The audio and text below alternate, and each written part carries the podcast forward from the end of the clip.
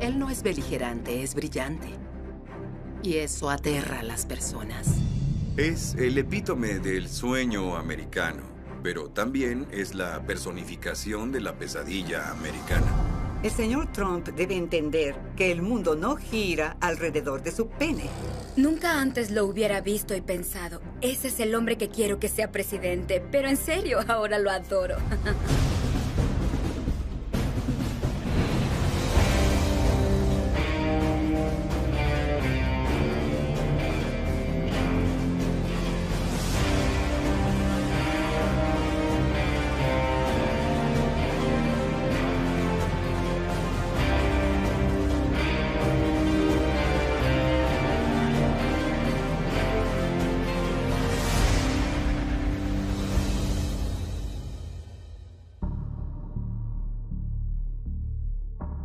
Cuando conocí a Donald Trump, estábamos en la Torre Trump y lo primero que hizo fue pasearme por la oficina um, y mostrarme todas las revistas y portadas enmarcadas de él, colgadas en sus paredes. Lo que hay que entender de Donald Trump es que tiene un alto sentido cinemático de sí mismo. Lo que más le gusta es estar en casa, comer hamburguesas y ver filmes. Antes de que se dedicara a los bienes raíces, quería entrar al negocio del cine y me dijo que pensó mudarse a Hollywood y convertirse en productor. Durante el tiempo que pasé con él, constantemente hablaba sobre filmes o actores con los que estaba fascinado. En cierto momento me dijo que Clint Eastwood es la mejor estrella de cine que ha existido. Y creo que Clint Eastwood arrojando su poncho sobre su hombro como el hombre sin nombre, moviendo sus dedos alrededor del arma, es como Donald piensa de sí mismo. Por eso sesga los ojos. Pienso que ha practicado la mirada de Clint Eastwood un millón de veces ante el espejo y se imagina a sí mismo como esa persona ocupada en su Trump producida, Trump dirigida, Trump escrita producción. Ya saben, la vida de Trump.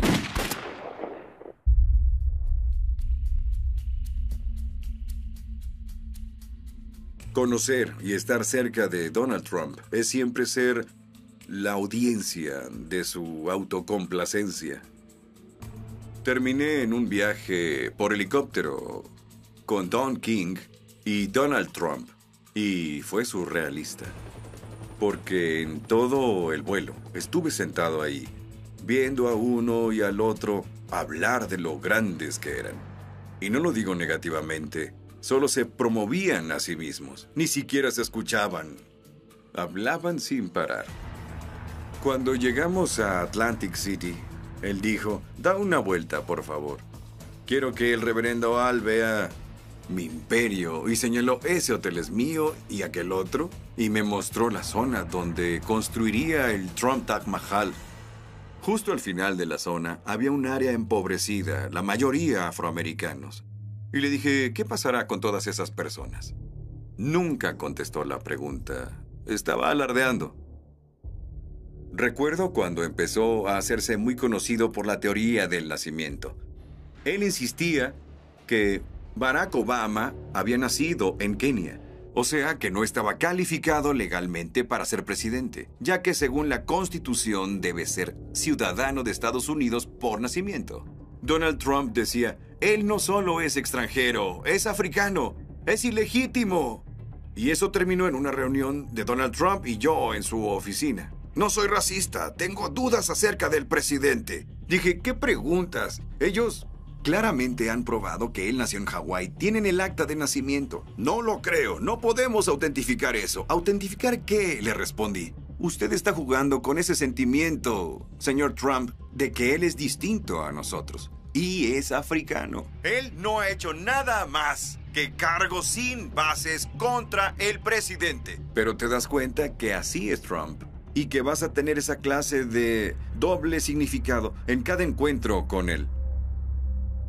Es el epítome del sueño americano de algunos de sus simpatizantes, pero también es la personificación de la pesadilla americana, porque es un hombre que tiene todo el dinero del mundo, puede hacer todo lo que quiera, y aún así culpa a otros y está resentido. Es Archie Bunker con un billón de dólares. Uno, dos, tres.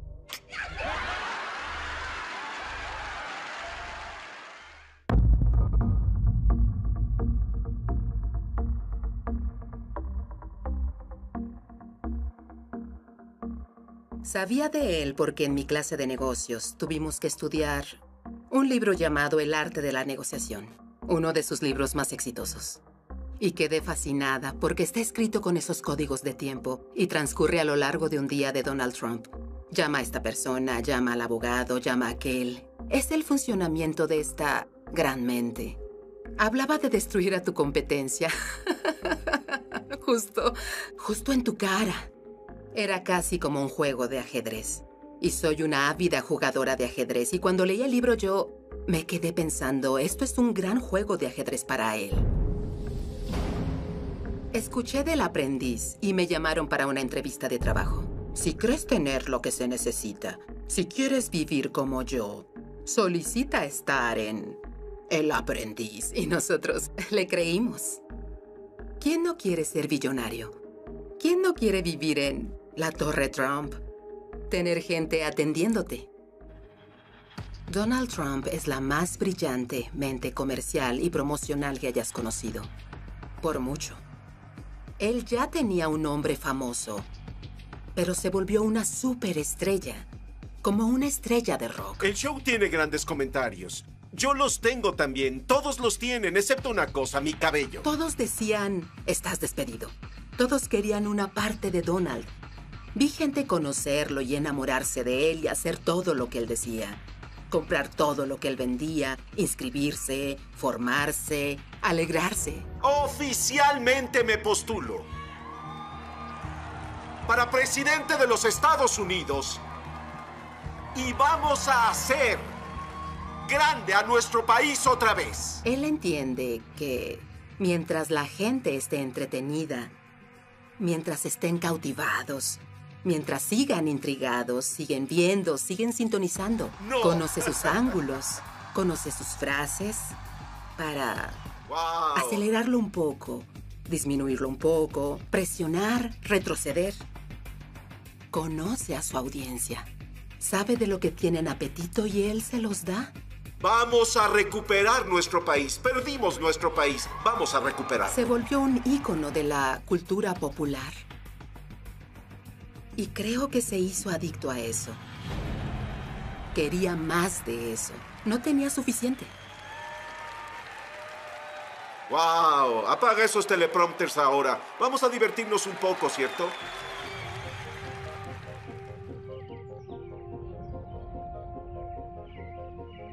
Esta es una de mis posesiones más preciadas. Aún lo tengo bajo llave. La Academia Militar es donde Donald Trump llegó a ser un director ejecutivo. Fue la primera vez que estuvo a cargo de su propia compañía. Oh, esta es la página donde estoy frente a Donald Trump. Cuando miras la foto en el anuario, tiene una estrella a cada lado de su cuello porque era un cadete de honor. Donald Trump era un líder natural. Explotaba su sonrisa y sus diferentes atributos para llevarse bien con todos y parecía agradarles a todos. Tenía 17 años y unos 40 de nosotros bajo su mando. Era mi capitán, así que lo conocí bastante bien. Donald era un tanto rebelde y él necesitaba saber cómo canalizar eso. Siempre me llamaba para ser el hombre en una misión. Incluso entonces, tenía a todos cooperando y haciendo lo que él necesitaba que hicieran. El sistema de valores que teníamos era nunca mentir, engañar o robarle a otro cadete. No era una regla, pero estaba en nuestra sangre. Uno de los cadetes le robó a otro cadete un encendedor, un encendedor Sipo.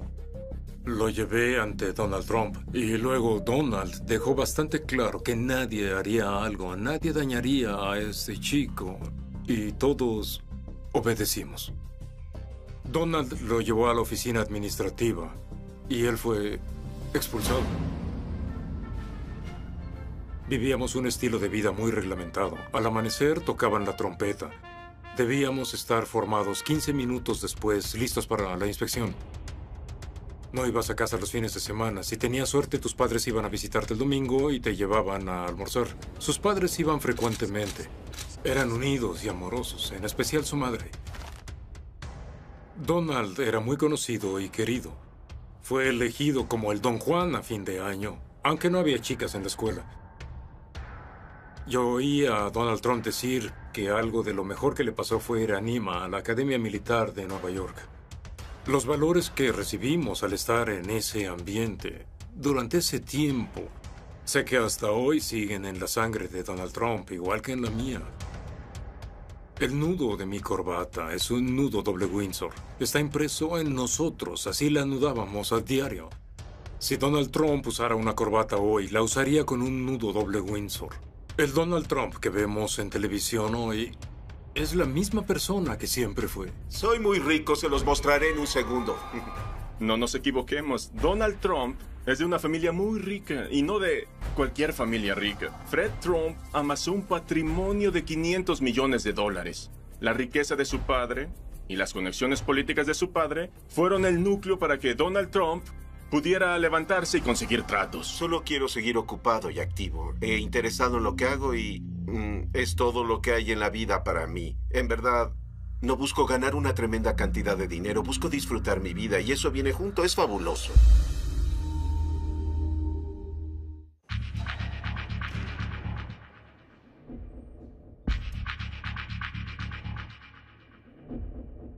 Al pasar de los años he tenido varias reuniones con Donald Trump y puedes percibir en las conversaciones con él que se ve a sí mismo como un extraño. Al principio dije, son solo palabras, pero en verdad cree eso, sentía que no era parte de lo que solían llamar la sangre azul que dirigía Nueva York.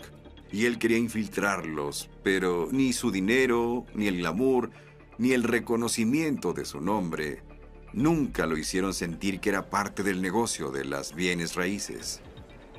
Sentía que él era el mejor y no solo parecía querer entrar a la fuerza, sino que quería mofarse de ellos y rehacer la silueta urbana, como Trump.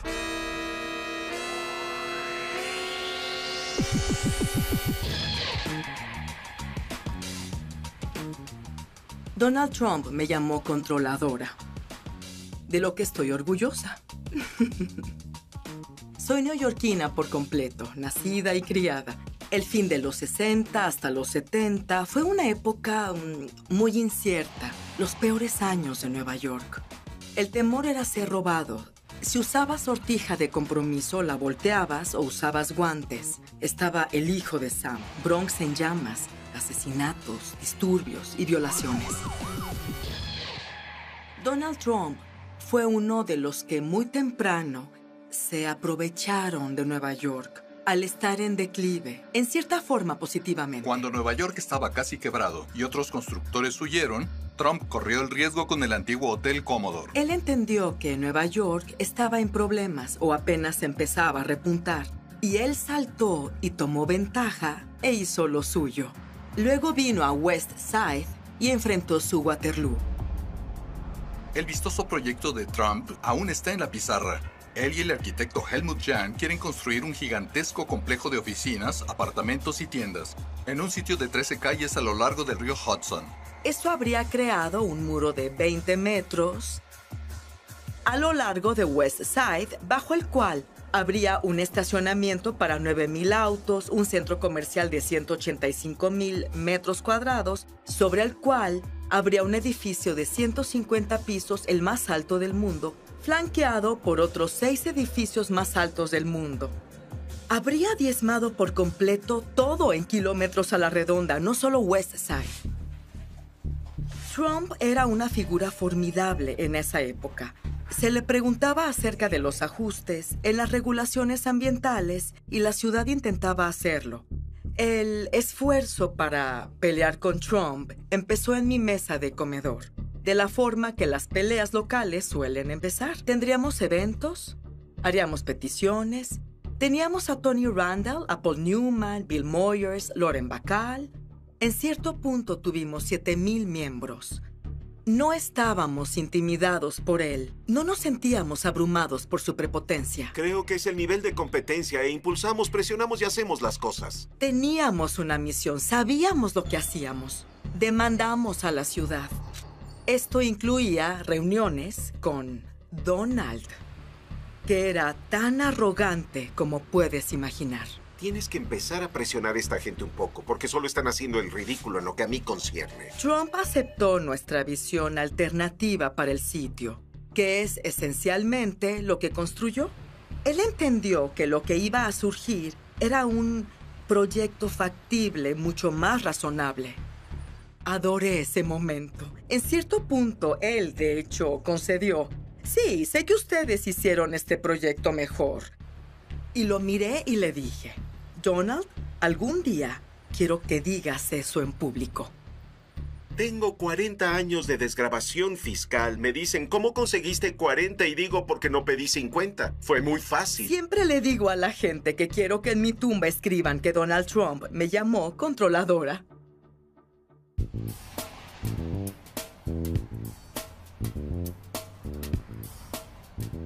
A los 21 fui aceptado en la Escuela de Medicina Cornell. Así que me mudé a Nueva York, en Manhattan, en 1967, cuando se conocía como East Village. Fue una época turbulenta. Sentí que East Village era perfecto para un rebelde como yo porque vengo de una larga tradición de rebeldes, de personas que pelearon contra el gobierno y los poderosos. Donald Trump apareció en la zona de Soho queriendo construir una torre de condominios, disfrazada como hotel para eludir las leyes de la zona. Iba a ser un edificio residencial y no lo permitimos creyendo que los de Soho éramos tontos y podía aprovecharse de nosotros. Lo siento, Donald, si alguien va a quedar como tonto eres tú porque no sabes con quién te estás metiendo.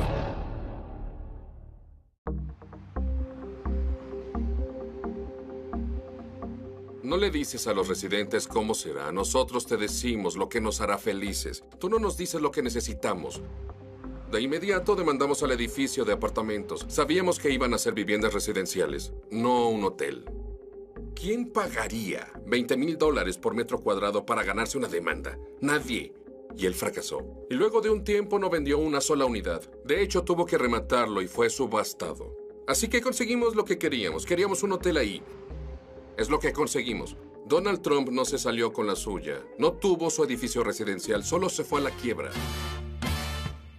Trump, solo haz lo correcto, obedece la ley. No eres mejor que los demás.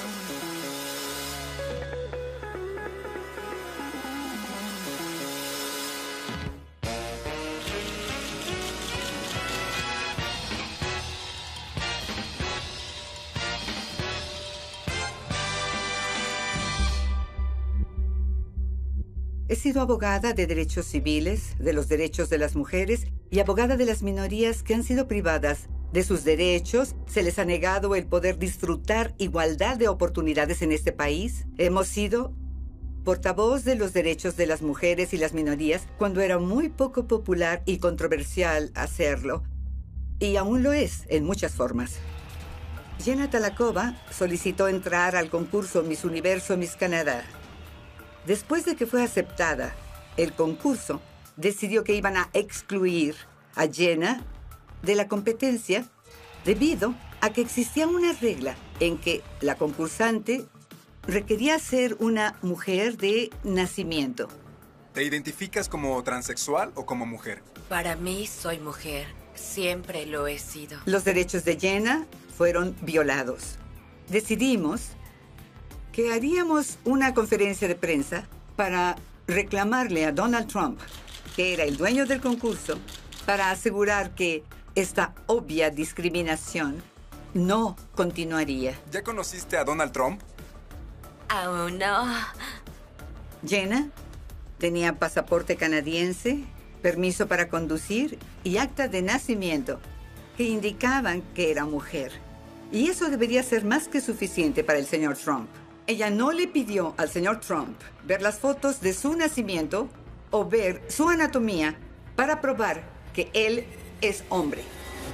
Después de que le indicamos que no nos interesaban las fotos de su anatomía, el señor Trump llamó a TMZ e indicó que yo quedaría muy impresionada con su pene. Yo le respondí no tengo una lente de aumento tan potente para ver algo tan pequeño. El señor Trump debe entender que el mundo no gira alrededor de su pene, ni del pene de alguien más. Si alguna vez fue así, ya no. No creo que ella sea buen abogado, creo que es mediocre. Eso fue muy interesante porque claro que iba a insultarme. y a atacarme personalmente. No me molesté por eso, porque el mensaje que me enviaba era, gané mi argumento y tengo razón. Al final, él aceptó. Creo que el señor Trump reconoció que el fondo de todo eso era un asunto de derechos civiles. Pero al mismo tiempo, había una cortina de humo creada por el señor Trump. Gloria se involucró dos días después que la decisión fue tomada, así que es obvio que está en esto por publicidad. De saber que se involucraría, no habría tomado esa decisión porque es fácil ganarle. Esto es lo irónico. Tal vez un año o dos después, yo estaba en el canal de noticias Fox. De pronto, el señor Trump entró al estudio donde estábamos sentados y pensé, ay no, no me es posible advertirle a mi cliente. ¿Qué dirá él? ¿Qué es lo que hará? Y llegó, se lo presenté a mi cliente y él dijo, tienes a la mejor abogada que pudieras tener. Ella no descansará hasta que consigas justicia, así que no se te ocurra despedirla, porque nunca tendrás a alguien mejor. Y sonrió, me estrechó la mano y luego se fue. Por otra parte, lo que él decía cuando estaba a cuadro era muy, muy diferente. Tal vez el real Donald Trump es ambas personas.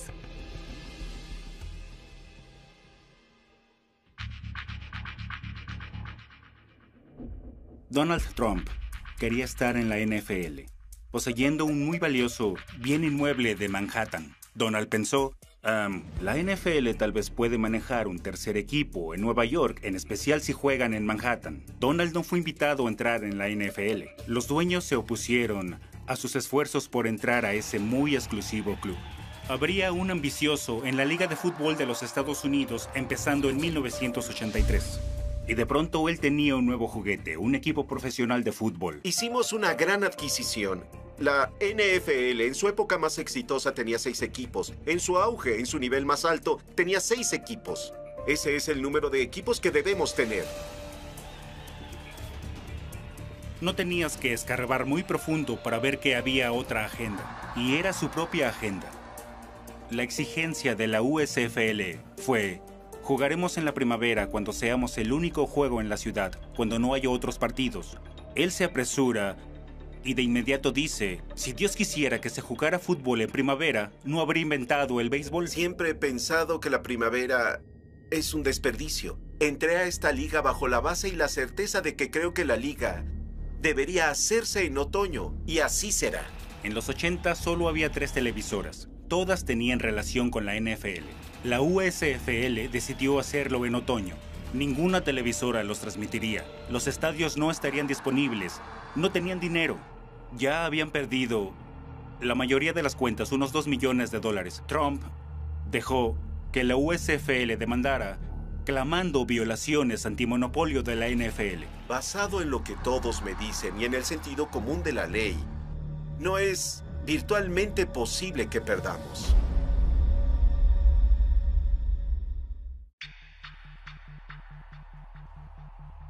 Por supuesto, la USFL ganó la batalla y perdió la guerra. El juez decretó que la NFL había violado las leyes antimonopolio, pero debido a la forma en que el caso fue manejado, lograron poderse ver como el perdedor en la defensa contra el tipo de una demanda por 5 mil dólares. Donald Trump fue retratado como el abusivo, que quería todo el pastel. El juez otorgó un dólar a la USFL porque en casos antimonopolio son daños triples Así que fue un arreglo de 3 dólares. Fue la muerte de la liga, llanamente. En el 2009, ESPN lanzó una serie llamada 30 x 30, una serie documental. Los ejecutivos de ESPN me pidieron dirigir una y dije, solo me interesa hacerla si puedo hacer un film llamado ¿Quién mató a la USFL? apuntando a ya saben quién. Fui tras Donald y él se resistió. Tenía un experto asistente y yo escribía cartas, escribía emails, llamaba por teléfono. No hubo ninguna respuesta. Y yo pedía una entrevista por la próxima serie en Sport Business Journal. Extrañamente, el teléfono sonó al siguiente día y era el mismo asistente diciendo, el señor Trump lo verá ahora. Haremos esto rápido, ¿no? ¿Dónde está mi cámara? ¿Por qué eso no está en una base? Sentí que él no quería estar ahí. Todo le molestaba Quería pasar a la siguiente pregunta, se veía impaciente, como un pequeño niño en detención. Conseguimos exacto lo que queríamos. Él se esforzó por defender su caso y luego yo le di el tiro de gracia, que era el cheque que el juez otorgó a la USFL. ¿Quiere verlo? Y eso debía causar una sonrisa, ¿no? Ah, ah. Ese fue el punto de quiebre para él. Se fue. Tocándome el hombro con arrogancia, se fue de ahí. Y dijo, espero que entiendas que... Bueno, hice lo mejor que pude. Y le dije, oye Donald, tú sabes que yo solo soy un cineasta y voy a ser tan objetivo como pueda hacerlo. Y vamos a tener un estreno ostentoso, y ESPN te invitará, enviarán una limusina, espero que nos acompañes. Dijo, eso dependerá de ti, ¿no? Mm. Le envié una nota y él me la regresó. Cuando Donald contesta una carta, toma su marcador negro mágico y garabatea sobre tu carta. Lo llamó un film de tercera, lo llamó deshonesto. Los mejores deseos, Donald Trump. Postdata, eres un perdedor.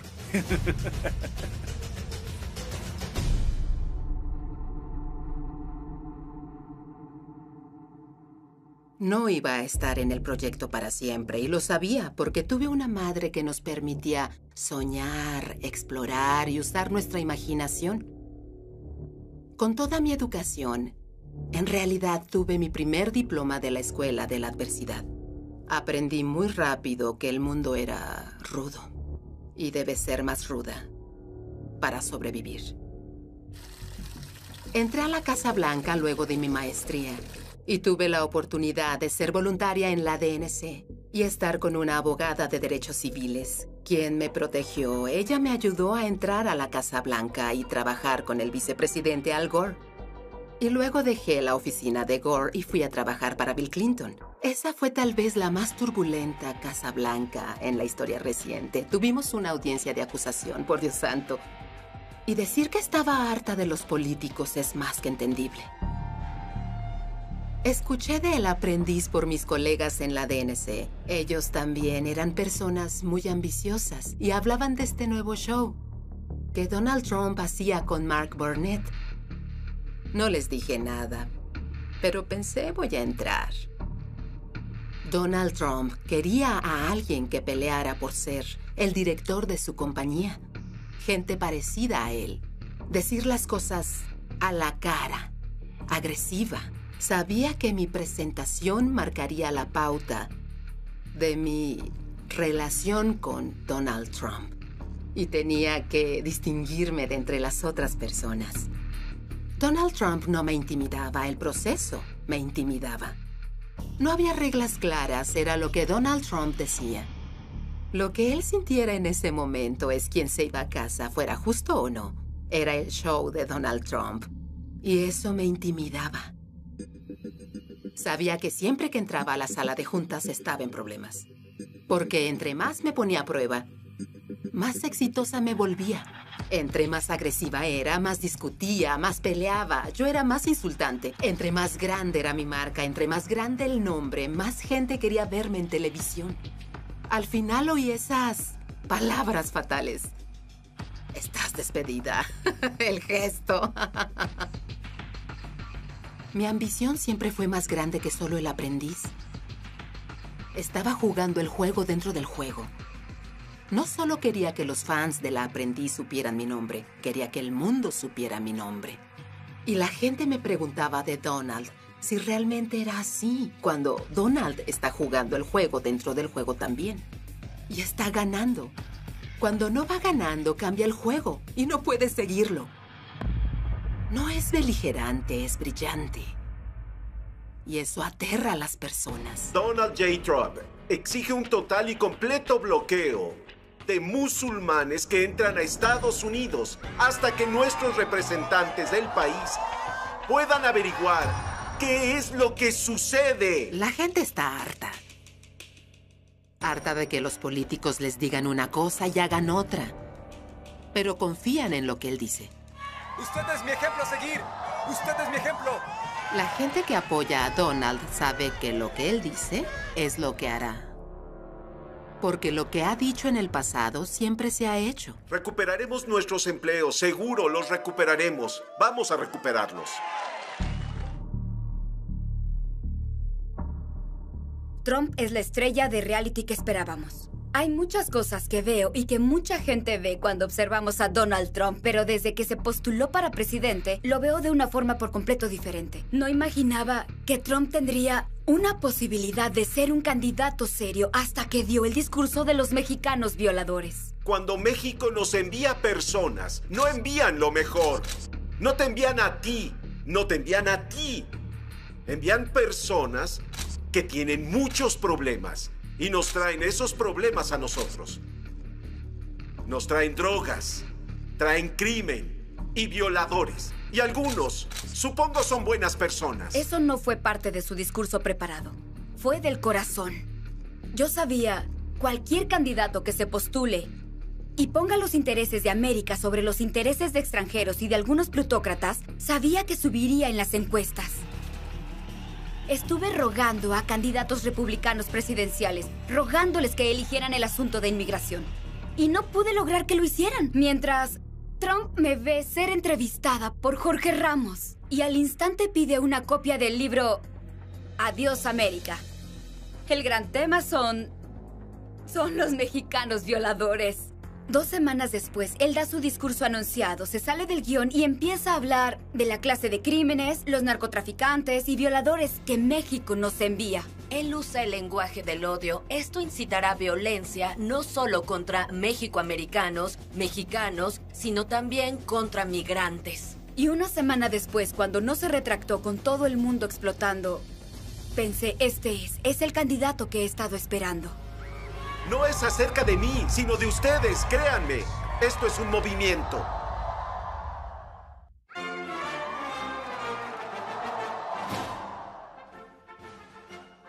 He pasado mucho tiempo con Donald Trump. Tal vez la época más intensa fue entre el 2003 y el 2005, cuando estaba en el New York Times y cuando escribí el libro. Trump Nation es un lugar donde la autopromoción te hace ascender, a expensas de, a menudo, de logros concretos. Y tener tu nombre en todo, desde vodka y colchones a ropa interior y rascacielos, significa que eres exitoso. Cuando se trata de fabulosos filetes, yo tengo los mejores. En verdad lo hizo un interesante momento. Escribir sobre alguien cuyas acciones comerciales eran un enredo y un desastre.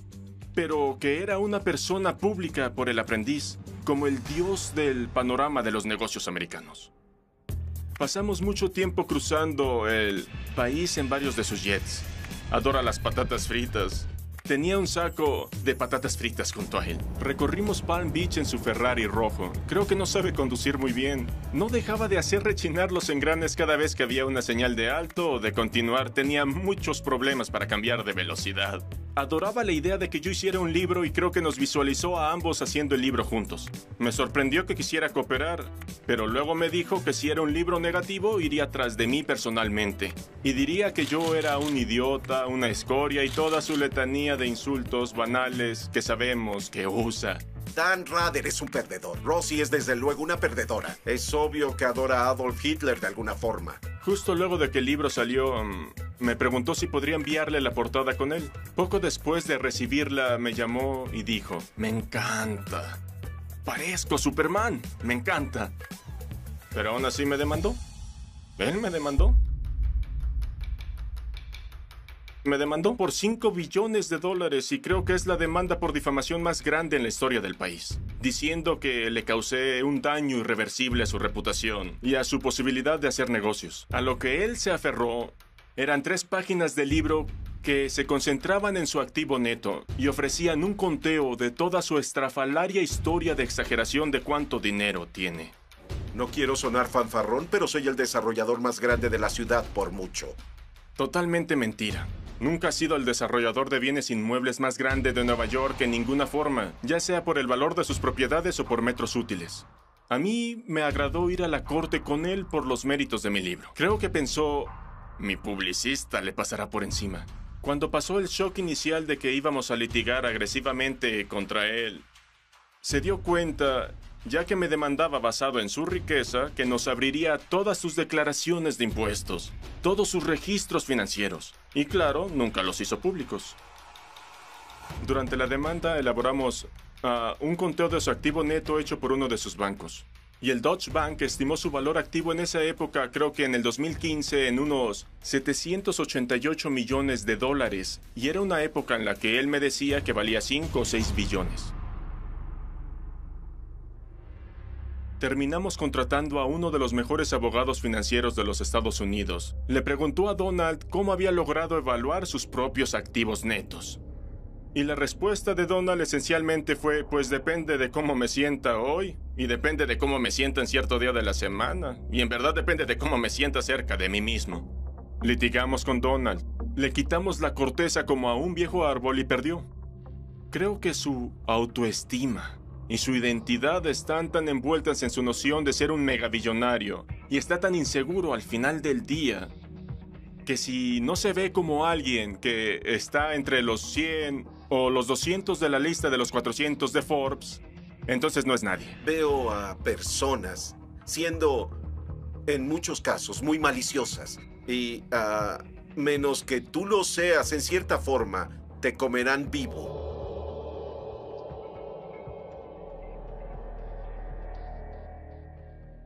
Se supone que los políticos hacen muchas promesas que no pretenden cumplir. No se supone que nos digan lo que en verdad traman. Nunca he visto a nadie como Donald Trump. Nadie más que un excéntrico billonario que en verdad ama a América podría hacer lo que él hace porque los donantes estarían sobre su espalda diciendo, oh, no, no, no, no, no, ese no es nuestro mensaje. Eso muestra mucho carácter. Está dispuesto a perder dinero, a perder a sus amigos, en su vecindario. Él no adopta la posición popular. Me financio a mí mismo, les digo a todos los que creen que no. Son unas sanguijuelas. Nunca antes lo hubiera visto y pensado. Ese es el hombre que quiero que sea presidente. Pero en serio, ahora lo adoro. USA, USA. Nunca estuve en eventos políticos donde la gente estuviera tan feliz porque él al fin habla sobre inmigración, comercio, preocuparse por los americanos y a enfrentar con rudeza a los medios y a la rectitud política. Esos son los asuntos por los que la gente ha estado esperando a alguien que se ponga de su lado. En cada uno de sus mítines, ¿cuál es la frase con más aplausos? Voy a construir un muro. Eso los hace caer a sus pies. Siempre es la frase más aplaudida. Si se da cuenta que se ha extendido demasiado, que empieza a ser aburrido, dice algo que no agrada al público y quiere recuperarlos, empieza a hablar del muro. Será un muro real, enorme, fuerte. Nadie pasará menos que sea legal. Nadie, nadie, nadie podrá atravesarlo. Y los medios se rehusan a hablar de sus asuntos y voltean y dicen, ¿cuál es el atractivo que no entendemos? Pues hablen de cuáles son sus temas. Toda la candidatura de Donald Trump es el colapso del sueño americano. Y no en un sentido de cliché, ni siquiera necesariamente en el sentido monetario. Tener un empleo es importante. Tener autoestima es importante. Ah, preocuparte por tu familia, por tu ciudad, por tu país, contrariamente a todo el resto del mundo. Es absolutamente imperdonable que ningún partido apoye eso. Y, Trump está ya diciendo, voy a poner a los americanos primero. ¿Esa es su novedosa plataforma? Y no hay nadie que pueda competir con él.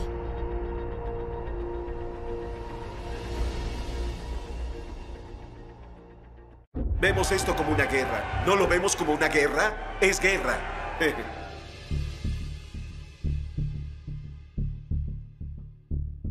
Muchos en la población americana están muy molestos. Siguen enviando gente a Washington para cambiar las cosas. Y nada cambia. Solo continúa empeorando. Y a menos que tengas un combatiente, nada va a cambiar. América se ha vuelto muy parecida a la antigua Roma. La ciudad se está derrumbando y todos quieren ir al Coliseo. Es donde estamos. Donald Trump por casualidad entiende eso. Mucha gente dice que él tiene que cambiar ahora. Tiene que ser más presidenciable. Pero la realidad es que estamos en el escenario de las luchas de la WWE ahora. Y si no puedes hablarle al público de la WWE, no irás a ninguna parte, no importa lo lógico que seas. El mundo se ríe de nosotros. No se reirán si soy presidente. En verdad, creo que la estrategia de Donald Trump cuando se postuló para presidente fue que iba a desarrollar y construir más influencia política y hacerse un jugador real. Y creo que en alguna parte a lo largo del camino, él empezó a ver a esos públicos y vio gente llegar. Y en verdad dijo, puedo ganar esta nominación. Pero muy en lo profundo, no estoy convencido de que quiera ser el presidente. Creo que si despierta teniendo que conducir el país, tendrá pensamientos aterrorizantes, porque ni siquiera dirige sus negocios así. No es un dirigente, sino un incomparable promotor. Y no tiene que dirigir las cosas y puede escapar con el juego de espejos y lo juega mejor que nadie que hayamos conocido en toda la vida. Tenemos enormes déficits, un enorme desempleo, tenemos un enorme problema y no nos respetan. Estoy segura que lo estaré denunciando los siguientes ocho años por hacer esto o aquello, pero sí creo que construirá el muro. Sí creo que llegará al límite. Espero que acabe con la inmigración musulmana, reduzca toda la inmigración, deporte a los indocumentados. Si le quitas las trabas a las fuerzas de la ley, nos liberamos de muchos inmigrantes ilegales. Y los americanos han estado rogando por eso desde hace mucho tiempo, pero los políticos no escuchan. Tenemos miles de personas intentando entrar. ¿Las dejamos entrar o no? ¡No! No me importa cuántas propiedades tengan su nombre. Dios lo bendiga. Puede ser tan rico como pueda. Pero otras personas también tienen derechos. Cuando ataca a las minorías o a mujeres que les niegan sus derechos, eso no es tanto una afirmación sobre su objetivo, sino se trata de él. Acerca de lo que está dispuesto a hacer, de cómo está dispuesto a hacerlo, la clase de persona que él cree que tiene derecho a ser. Una cosa es entretener, pero es muy diferente porque quien esté sentado en la Casa Blanca tomará decisiones de vida y muerte. Y eso no es un asunto de risa. Bombardearía para siempre. Irónicamente, uh, lo que me asusta de Donald Trump es lo que le asusta al Partido Republicano de él. Es cómo haces para contenerlo. ¿Y cuánto durará esto? ¿Y a dónde lo conduce? Es como cuando de niño fui a Coney Island y subí al ciclón. No ves dónde va a terminar este viaje. Solo estás esperando a que termine y que sigas ahí. Es una lástima lo que sucede. Pero no, no seremos un gran país en 10 años si esto continúa. Siempre me preguntan si Donald gana irías a trabajar a la Casa Blanca y les digo por supuesto. Creo que es una rara oportunidad para servir a este país que amo.